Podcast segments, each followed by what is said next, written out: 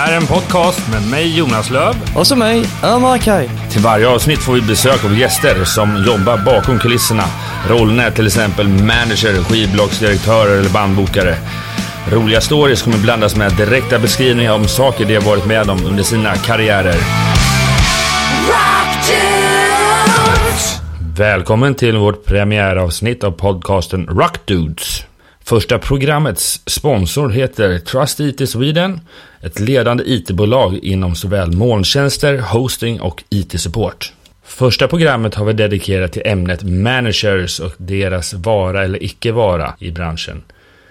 Som gäst har vi Lena Graf från GMR Music. Hon har 30 års erfarenhet av rockbranschen och har jobbat som alltifrån skivbolagsdirektör till manager eller som allt i allo som hon brukar kalla det för. Hon har varit med om både det ena och det andra under dessa 30 år så det ska bli riktigt kul att höra vad hon har att säga om just managers. Ja, kan du berätta lite om dig själv? Det kan jag absolut göra. Jag har efter 30 år i musikbranschen med allt från skivförsäljning, merchförsäljning, fanclub, skötsel, skivbolagsdirektör och allt möjligt så har jag nu landat som management. Gisses, det var en hel del. Det är en hel del. Ja, Ja, jag tror att jag har faktiskt gjort det mesta inom musikbranschen. Ja, spännande. Tror jag. Vad jobbar du med för band just nu? Just nu jobbar jag med Crucified Barbara och Kari Ryesdotter.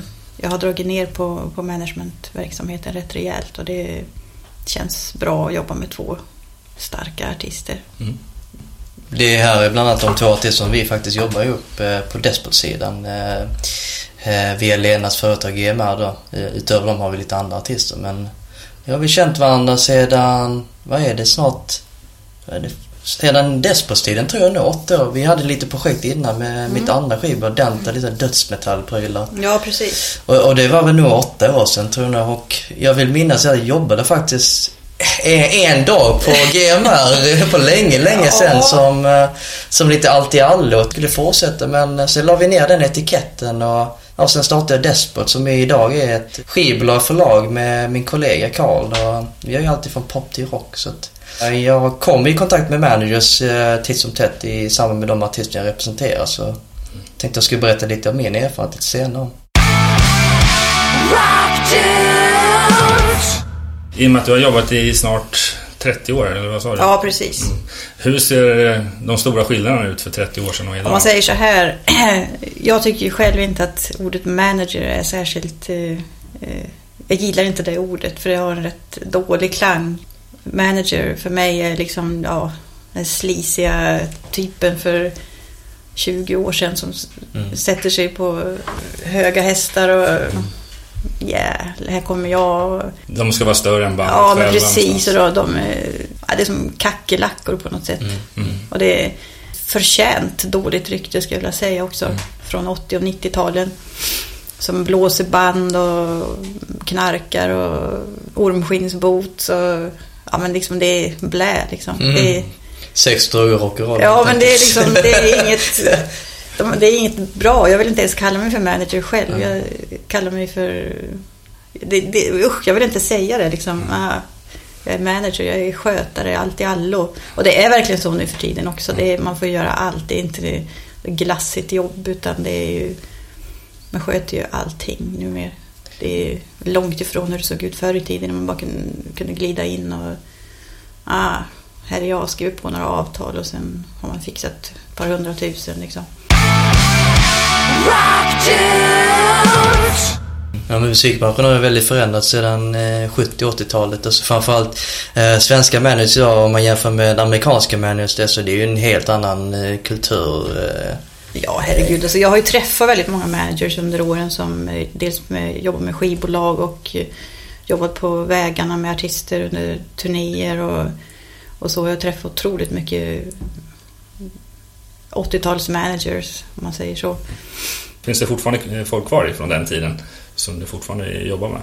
Nej, inte på det sättet. Nej, det gör det faktiskt inte. De, själv, de själv dog någonstans De själv dog, de knarkade ihjäl sig allihopa.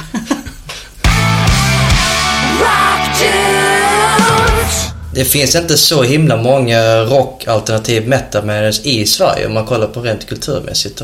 Nej, men managers som så tror jag har dött ut lite grann som eh, rena managers. Det, mm. det är nog eh, rätt utdöende yrke. Tror jag. Har de ersatts med andra roller? Datan. Nej, jag tror att eh, Eller överlag som branschen förändras så förändras ju även alla, allas roller mer eller mindre.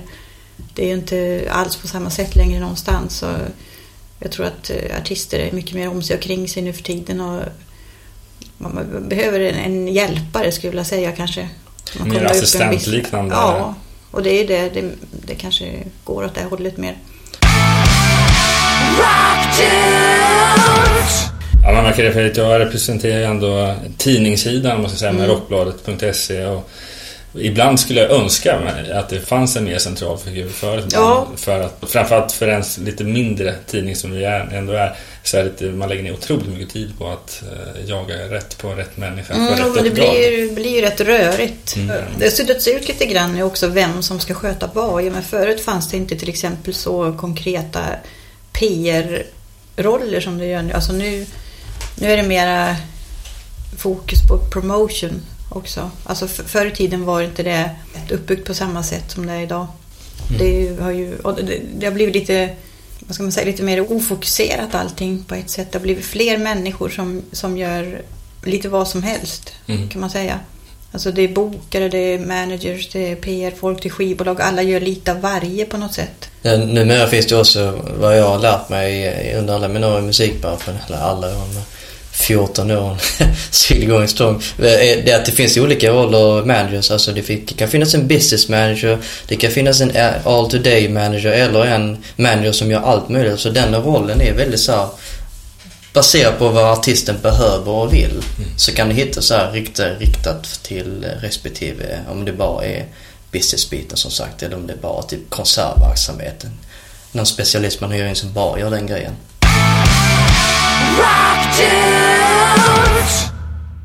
Vad skulle du säga är de stora fördelarna med att det har blivit som det blivit?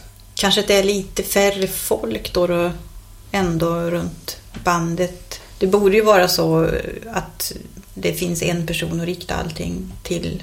Förut kanske det var manager, assisting manager, assisting assisting mm. manager och, och så vidare. Och, och idag kanske det räcker med att det är en person egentligen. Eller det borde det göra men det är så. Förut var banden mer upphöjda också. Mm. Liksom de var Wow, här uppe är artisten och man ska igenom ett filter för att komma oh, dit mm. upp. Mm. Nu känns det inte alls så längre. Det är inte samma av... Alltså det är inte samma dyrkan tycker jag på något sätt som det var förr. Det finns för många band helt enkelt. Ja, nej, men det är inte samma idoldyrkan på det sättet. Det är lättare att komma åt banden nu. Ja, allting är exponerat. Allting ja, finns det, på ja, precis. Det är så annorlunda. Mm. Det var mer...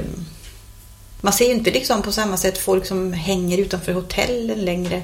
Om det är ett band, om det inte är de här väldigt unga. Superstjärnorna. Ja, precis. Då är det ju så. Men, men eh, på 80-talet då, då var det ju folk som hängde utanför Saxons hotellrum. Liksom. Oj. De är inte så heta längre. Undrar vilka ja, så fort man hänger utanför då. ja, förstår inte. Det är väl helt andra hotell de bor på idag ja, Vad heter det? Vandrehemmet i Hornstull? Nej, men det har ju ändrats lite det också. Nu är det ju såklart om det är riktigt stora artister är det ju så. Men det var, behövdes inte så stora artister. Det blev lite annorlunda. Mm mer lättillgängliga. Alla är mer lättillgängliga. De chattar ju med sina fans på, ja. på nätet. Liksom. Det mm. hände ju inte. Det gick ju inte förr, för det fanns ju inte.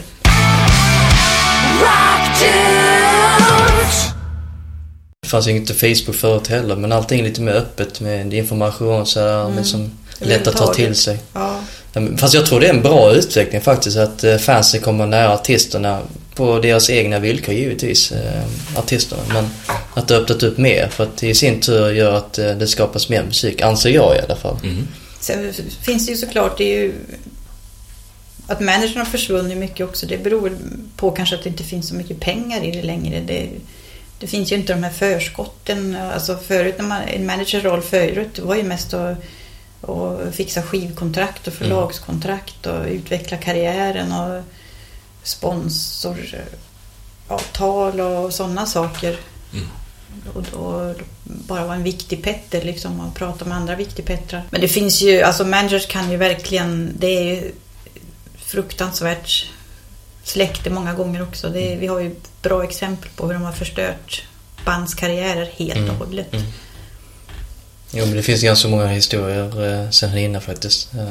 Tyvärr är det så att, typ, att den erfarenhet jag har haft när jag jobbar på skivbolag är att typ, en del av männen som man jobbar med har varit helt bedrövliga. Det kan vara allt ifrån att de vill när de väl kommer ut igång med artisten, företar den och jag i sin tur jobbar med artisten och ska släppa platta. Det första de vill är liksom komma ur kontraktet. Och då har vi ändå fixat ett management till. Det finns sådana här värsta worst case historier som jag kan dra upp som ett exempel. Men det är en av sådana gånger som det har hänt. Det är bara det ska förenkla min process när manager kommer och gör alla de här bitarna, företräder artisten. Menar, här är plansättningen för eh, intervjuerna, nu ska de på turné och så här, men ja, ofta ser jag så här typ att de tror att det finns något bättre på andra Ja, ja sidan. visst. Men de ska komma in och liksom vara så här, ja. Ska visa vad jag går för Visa vad jag kan alltså, och vara ja. duktig och det här är skitkontrakt. De kanske inte ens tittar på det liksom. Och det, det, de ska bara komma in och det är därför jag inte, jag gillar liksom inte management-ordet. Mm. Det, det klingar så illa för jag har så dåliga erfarenheter själv av, av dåliga managers. Du får hitta ett snällare ord helt enkelt. Ja, Något skötare. En Men, skötare, men, ja. men när du möter en ny människa, vad presenterar du som? Ja, men jag har ju så, jag vet inte, det, det är så svårt. Jag kan inte säga manager. Jag är en det, det är skötare, det liksom. kan väl funka. Visst, du jobbar med så många olika saker så det beror på Ja, vem men du precis. träffar. och Det är rätt skönt att jag jobbar med så mycket olika saker så jag behöver inte presentera mig som med, med. Jag kan inte ens säga det. Nej. Ta inte det fula ordet. Nej, men precis. Nej men då har du varit med om ganska mycket. Jag kan tänka om de här 30 åren, både upp och ner. Har någon så här, självklart ska du berätta lite grann vad som har hänt under alla åren. Har vad är det häftiga som hänt inom managementrollen? Är det där, Definiera ordet häftig då. Nej men det kan vara alltid från typ att man fick den där hitlåten Ja, eller... hitlåtar, nu pratar vi om eh, hårdrockbranschen. Ja, det kan finnas hårdrockshittar där också. Nej, det kan vara alltid från som jag sa, det, hittar till eh, första miljonen eller... Nu tänker jag väldigt högt där men 80-talet Nej, var jag, verkligen så men jag har ju inte jobbat med några hittar så det är ju rätt kul att jag, jag som skivbolag har ju jobbat med, det var ju jätteroligt till exempel med Backyard Baby som jag Mm. kontrakterade. Ja, så du stod bakom den, eh, eller det Ja, bandet också? Där. Okej. Precis. Upptäckte du dem då själv? Ja, eller? via en eh, demo som de skickade. Det var ju ingen annan som eh, Nappade, eller? nappade eller trodde på dem. De- Jag tyckte ju att this is it, fy fan vilka häftiga killar. De var snygga, de såg, spelade bra. Alltså de, de lät ju helt annorlunda på demokassetten men jag tyckte ju ändå att de hade det. Den stereon jobbade jag med väldigt tidigt. Mm. Släppte första fullängden. Jag har de två första skivorna Mm. faktiskt, dödsmetallklassikerna men eh, sen började de ändra sitt sound och då började jag tappa intresset tyvärr. Mm. Peter Criss så, eh, släppte en soloplatta med. Det gick precis sådär men eh, det är lite... Ja, men det...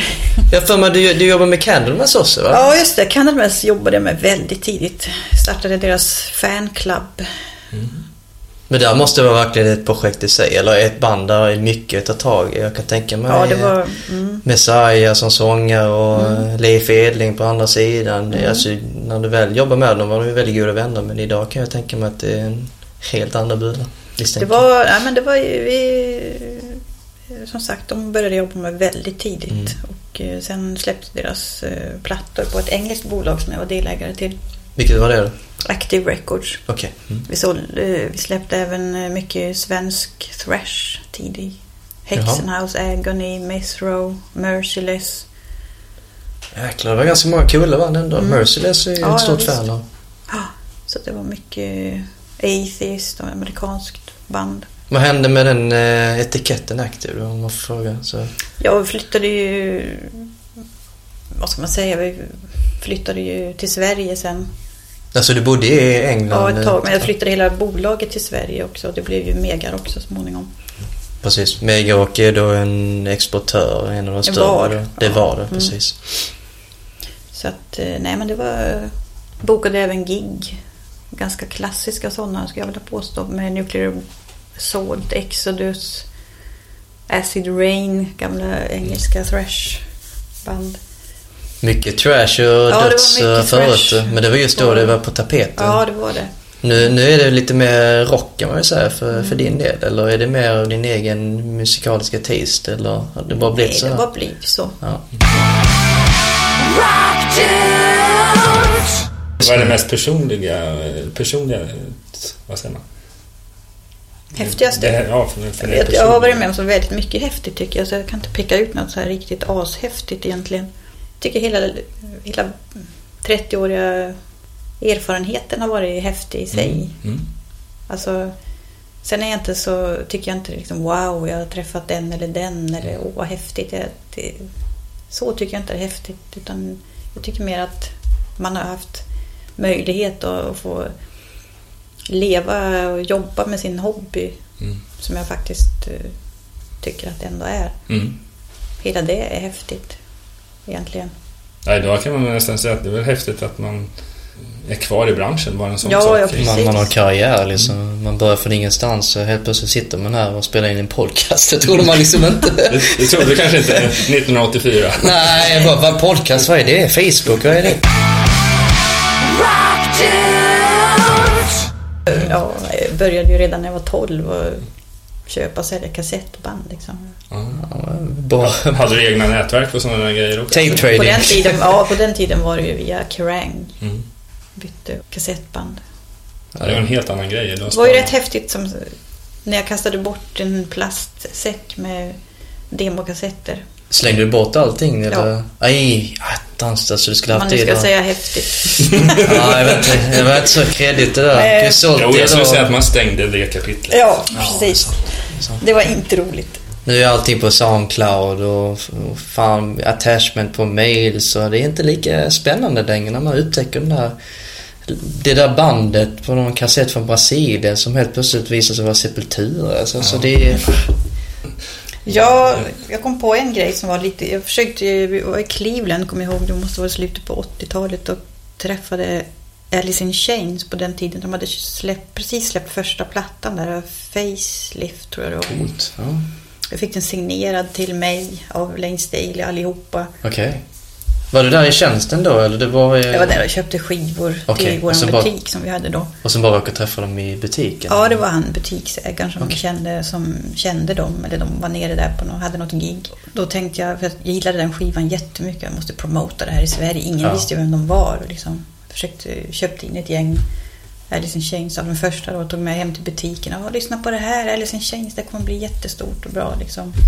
Alla bara, nej, vad är det här liksom? Det var ingenting. Mm. La ner det där liksom. Sen bara, Exploderade. Ja. Du vet alla det var vilka lite Alice in. Chains. Ja. Men då tappade jag intresse. Tyckte jag inte om Alice in Chains. För att alla andra hade tagit till sig det. Du går in brukar på mainstream. Så är det. Um, jag för mig typ att när vi var på Sweden Rock och vi bilade ner tillsammans alla tre så pratade vi ganska mycket om allt möjligt och eh, du får jättegärna berätta om just den här historien angående Metallica och hela den här tragiska historien om, ja, basist som gick bort givetvis men hur du kom i kontakt eh, med honom och en viss autograf. Jaha, när på Solnahallen ja. Mm. Ja, jag, visst. Jag fick ju hans eh, sista autograf där på min eh, Master of Puppets-skiva. Precis innan han klev på bussen. Mm.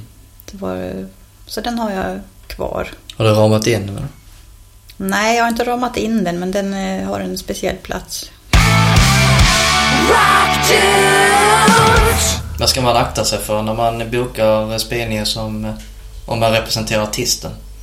Åh, herregud, man får akta sig för allt. För det blir aldrig som man planerar eller som den information man får. Man kan aldrig vara nog försiktig eller följa upp allting. Många kanske tror att ja, nu ska vi boka en spelning. Då skickar jag ett mejl till, till, eh, till bokaren och så är det klart. Liksom. Det är ju det är så mycket. Alltså, sen gör det ingen råd fast man dubbelkollar, man trippelkollar, man kvadrupelkollar och liksom finns allt där på plats. Eller, eh, det, det blir alltid något strul. Mm. kommer den mardrömslika turnén som Chris Barber gjorde i England till exempel när de var förband till Motorhead. När, när eh, jag hade hyrt en eh, buss som skulle se ut på ett visst sätt och sen när, man, när de kommer dit så är det en gammal eh, krigsbuss liksom från 30-talet eh, som pajar efter två timmar liksom. Så, så det är verkligen så att typ att turnébuss förr eller senare går alltid sönder? Det har man hört Ja men alltså det här var exceptionellt. De höll på att frysa ihjäl stackarna och det slutade med att jag, man, man, och jag sitter här liksom eh, för att ringa och typ hota han, hans familj och ja, men nästan som Kaiser Suse liksom modellen och Mm.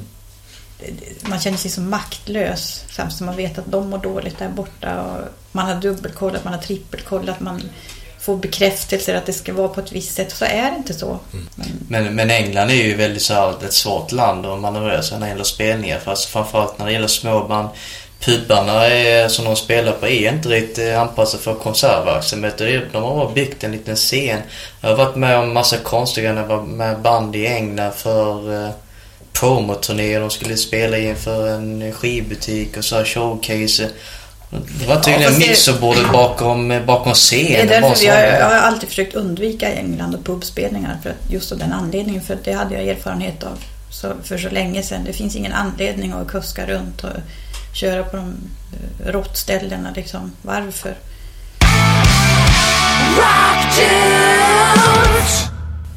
Ja, England är en svår marknad men det är jättemånga band som vill över dit eh, av en anledning. Just Det är för att det är England. Det är Ja. för att det är, det är England liksom. En Det av är- de stora.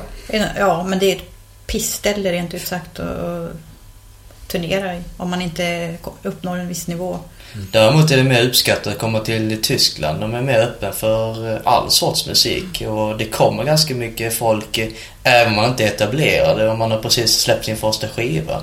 Till skillnad mot här eh, kanske i Stockholmstrakten där det är konsert efter konsert och folk är så här ah, de är lite trötta och sen har man en begränsad budget hur mycket man kan lägga på konserten. De väljer liksom det de känner sig säkra på.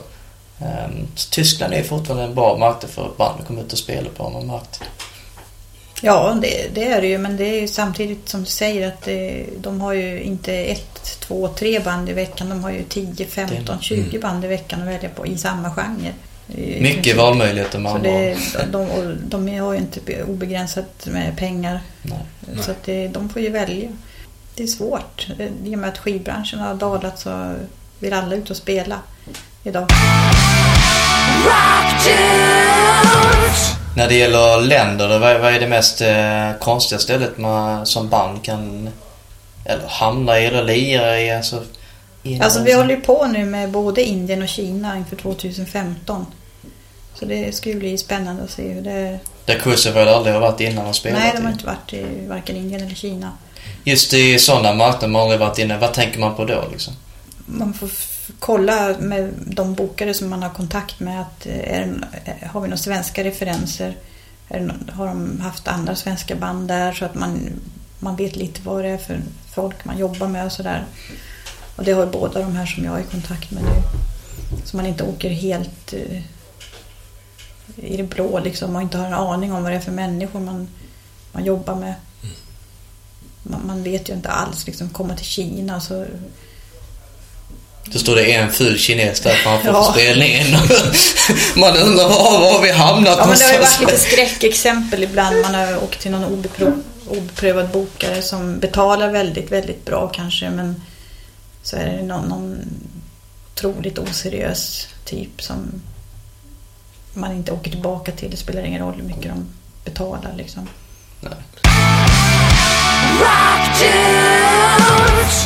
Men det verkar, just Kina verkar ju vara ändå en, en marknad som anses vara på gång. Man läser ju Ja. om det på våra sociala medier och i tidningar. Mm.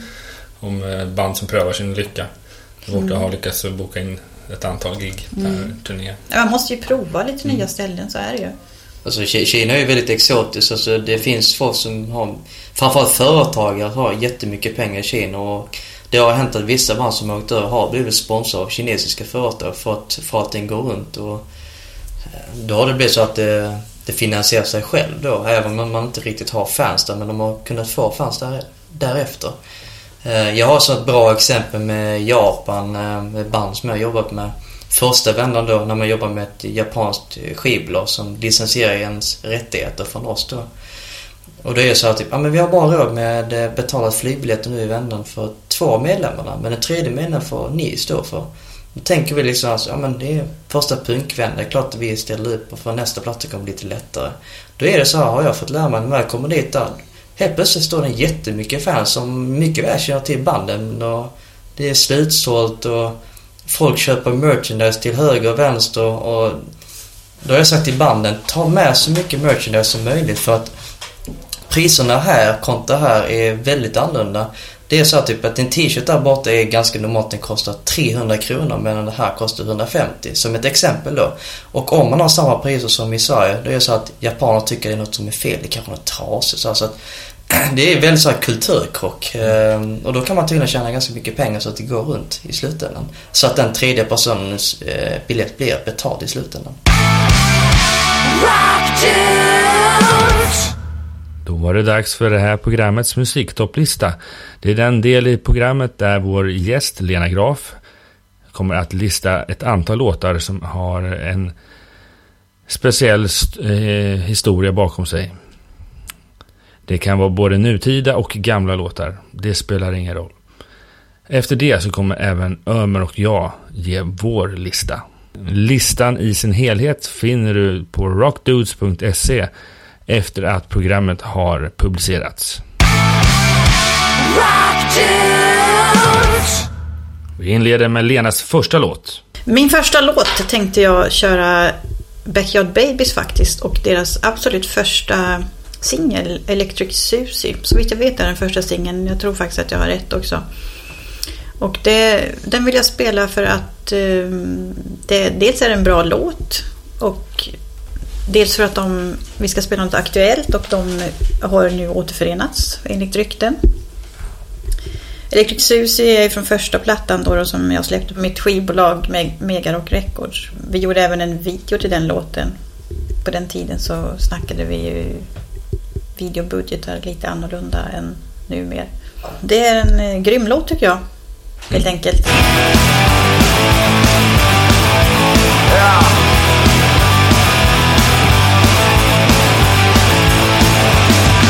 Baby, baby, I got something for you. I let some come down.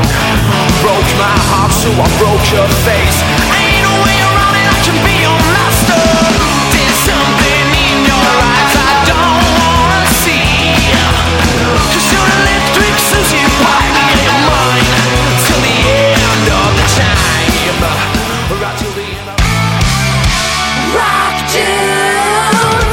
Eh, nu är det dags för nästa band och låt. Och det blir då svenska thrash-bandet Ice Age som var väldigt stora på 80-talet, mitten av 80-talet, slutet på 80-talet. Men tyvärr så fick de aldrig till någon platta och det berodde på ett fruktansvärt avskyvärt management som tog död på dem och deras karriär. Oj. De eh, turnerade mycket i England och hade mycket media. Kerrang bland annat på den tiden. Affischer Kerrang. Det är inte många svenska band som har haft kan jag säga. Kan du lägga till, du är kvinnor allihop har jag för mig eller? Ja, det var ett kvinnligt thrashband. Det var en av de få banden eh, som eh, spelar thrash. Eh, ja, väldigt, ja, väldigt tidigt. Det enda, ja, ja, kan jag säga. För att, eh, ja, väldigt teknisk thrash. Tidig Megadeth, tidig Metallica. Och än idag så har de alltså fans. Bara några år sedan så dedikerade hela Big Four, SVT, hela den showen till det där bandet. Oj. Och det var... Ja, det är stort. Det är stort. Ja. Finns det fortfarande? De har precis återförenats och ska spela på Gothenburg Sound Festival. Första gigget på väldigt, väldigt länge. Så jag vill spela en låt då, men det är en demolåt. Och den heter Instant Justice.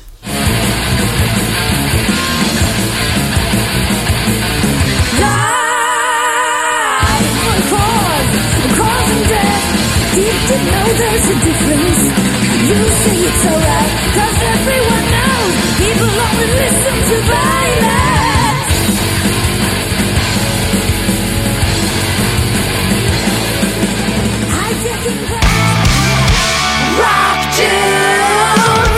Ja, du är tillbaka igen. Nu är det dags för ytterligare en låtskatt. Yes, och det blir naturligtvis Crucified Barbara med alltid aktuella To Kill a Man som ni bör lyssna på texten och titta på videon så förstår ni allihopa varför den är ständigt aktuell.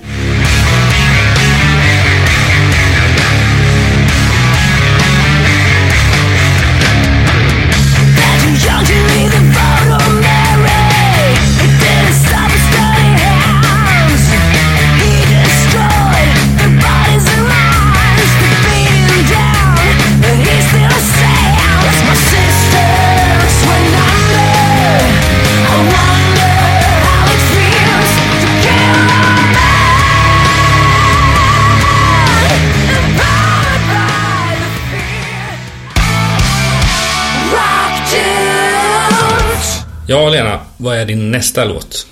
Min nästa låt är ett spännande projekt bestående av tre vackra damer. Otroligt talangfulla. Kari Ruveslotten, Annike von Girsberger och Liv-Kristine. De kallar sig för The Sirens och de var banbrytande allihopa när de spelade i Third the Mortal, The Gathering och Theatre of Tragedy. Nu har de alltså slagit sig ihop och har gjort en turné och ett par låtar. Och vi ska lyssna på Sisters of the Earth.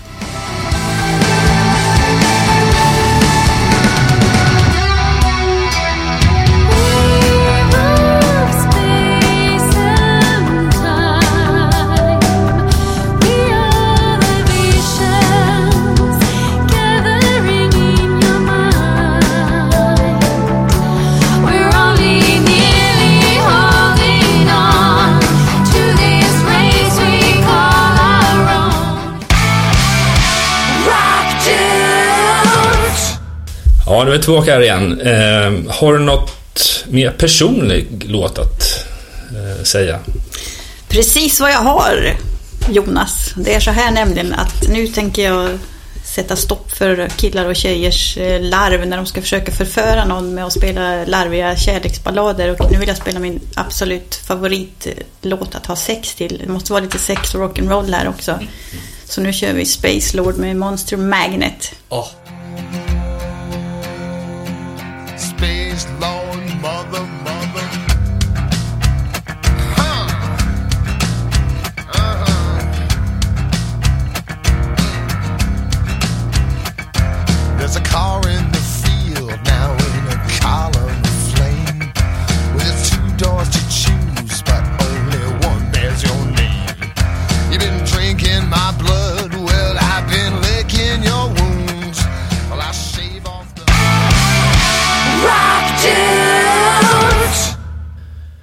Ja, då var vi tillbaka igen och då får vi ta tacka Lena Graf så mycket för hennes lista.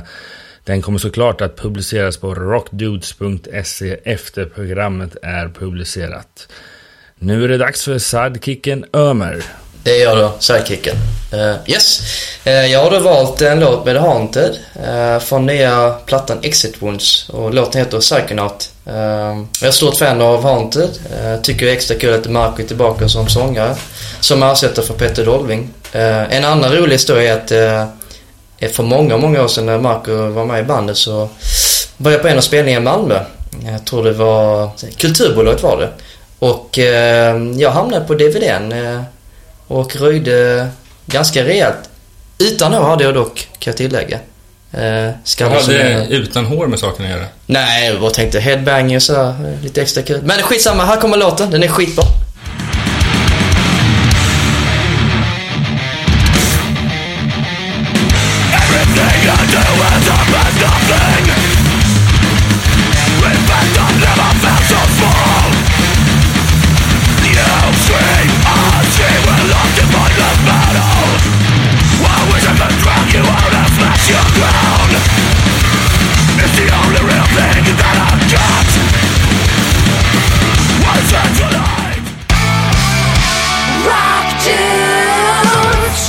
Blir tyngre och tyngre nu. Um, nästa låt är med Decapitated från deras nya skiva Blood Manta. Veins. Um, den är sjukt bra. Um, teknisk dödsmetall från Polen. Kan det bli bättre? Lyssna och njut.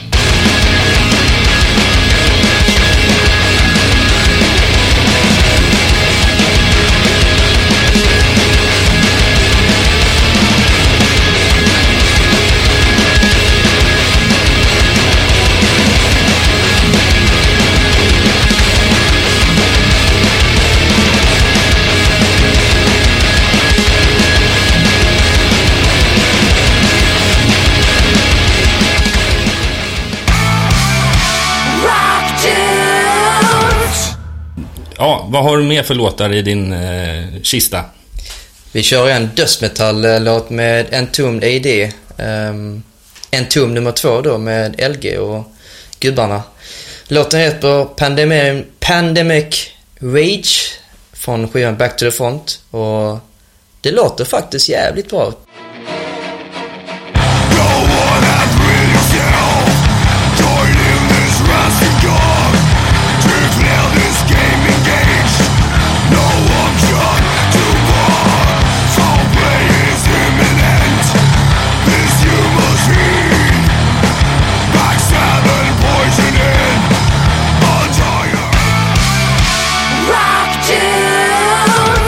Eh, nästa låt är då At the Gate som är tillbaka efter många, många år. Men hur som helst, de är tillbaka med en grym skiva. Låten har samma titel som plattan, At War with Reality. Ja,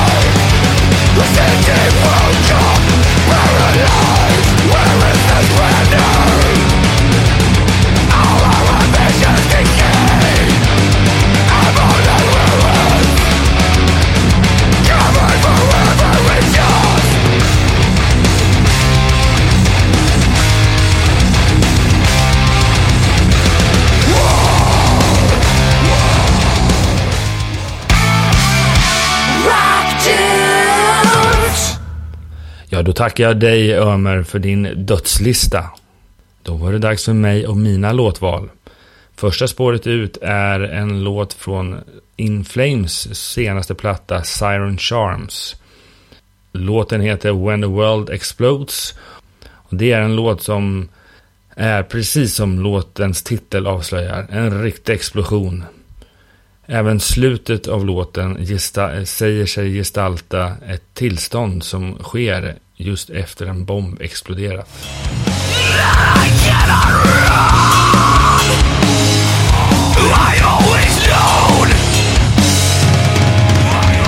If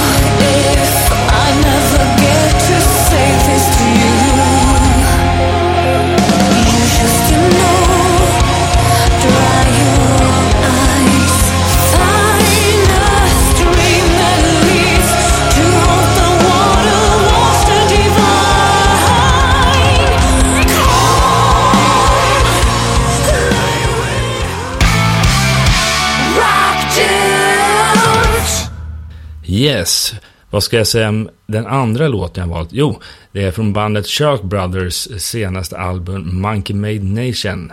Jag har valt den första singeln från albumet som heter My Way.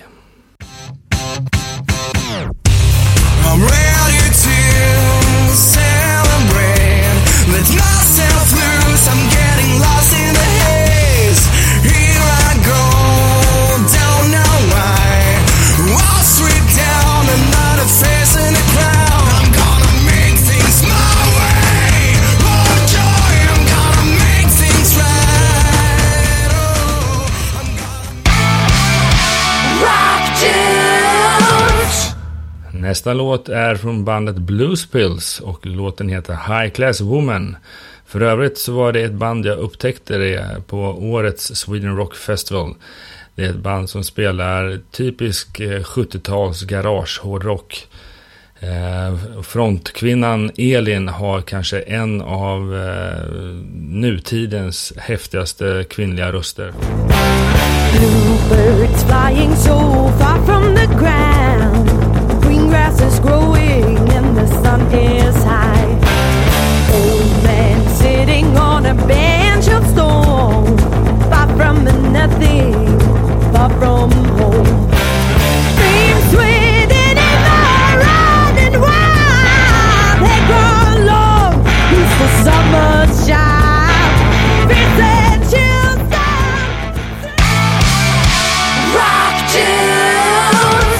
Nästa låt är en riktigt tung dänga från bandet Slipknot. Eh, låten kommer från deras nya album Five, The Grey Chapter.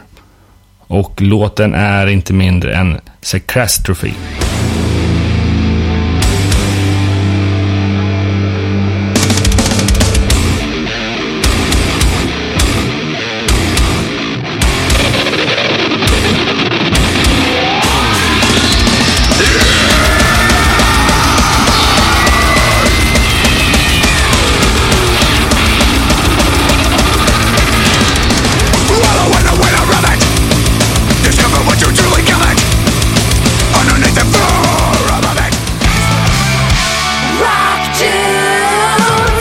Den sista låten jag har valt är från det stora amerikanska rockbandet Foo Fighters. Som är högaktuella med sitt nya album Sonic Highways som kommer släppas här under november.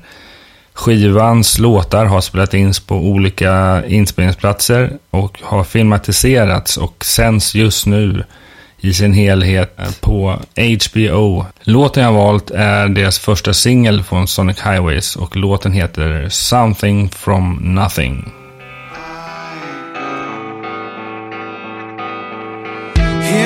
as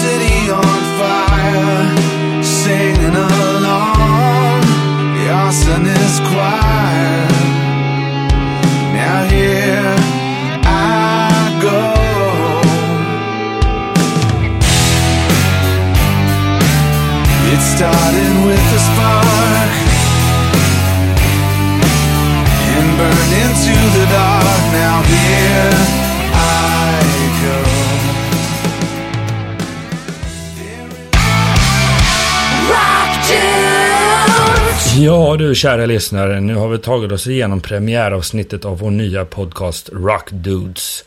Det känns grymt kul och vi har lärt oss en hel om hur människor kunde bete sig back in the days. Vi vill såklart tacka vår gäst Lena Graf så himla mycket. Och det som har gjort detta program möjligt är vår sponsor Trust IT Sweden och vår huvudsponsor J-Leaf IT och Media. Vignettmusiken är inspelad av Jonas Hermansson och Peter Månsson samt Mia Coldheart från Crucified Barbara. Du kan följa Rock Dudes via Facebook, Instagram och Twitter. Du kan såklart prenumerera på podcasten via iTunes eller rockdudes.se. Det var allt från oss för den här gången. Vi hörs igen om två veckor. Missa inte det.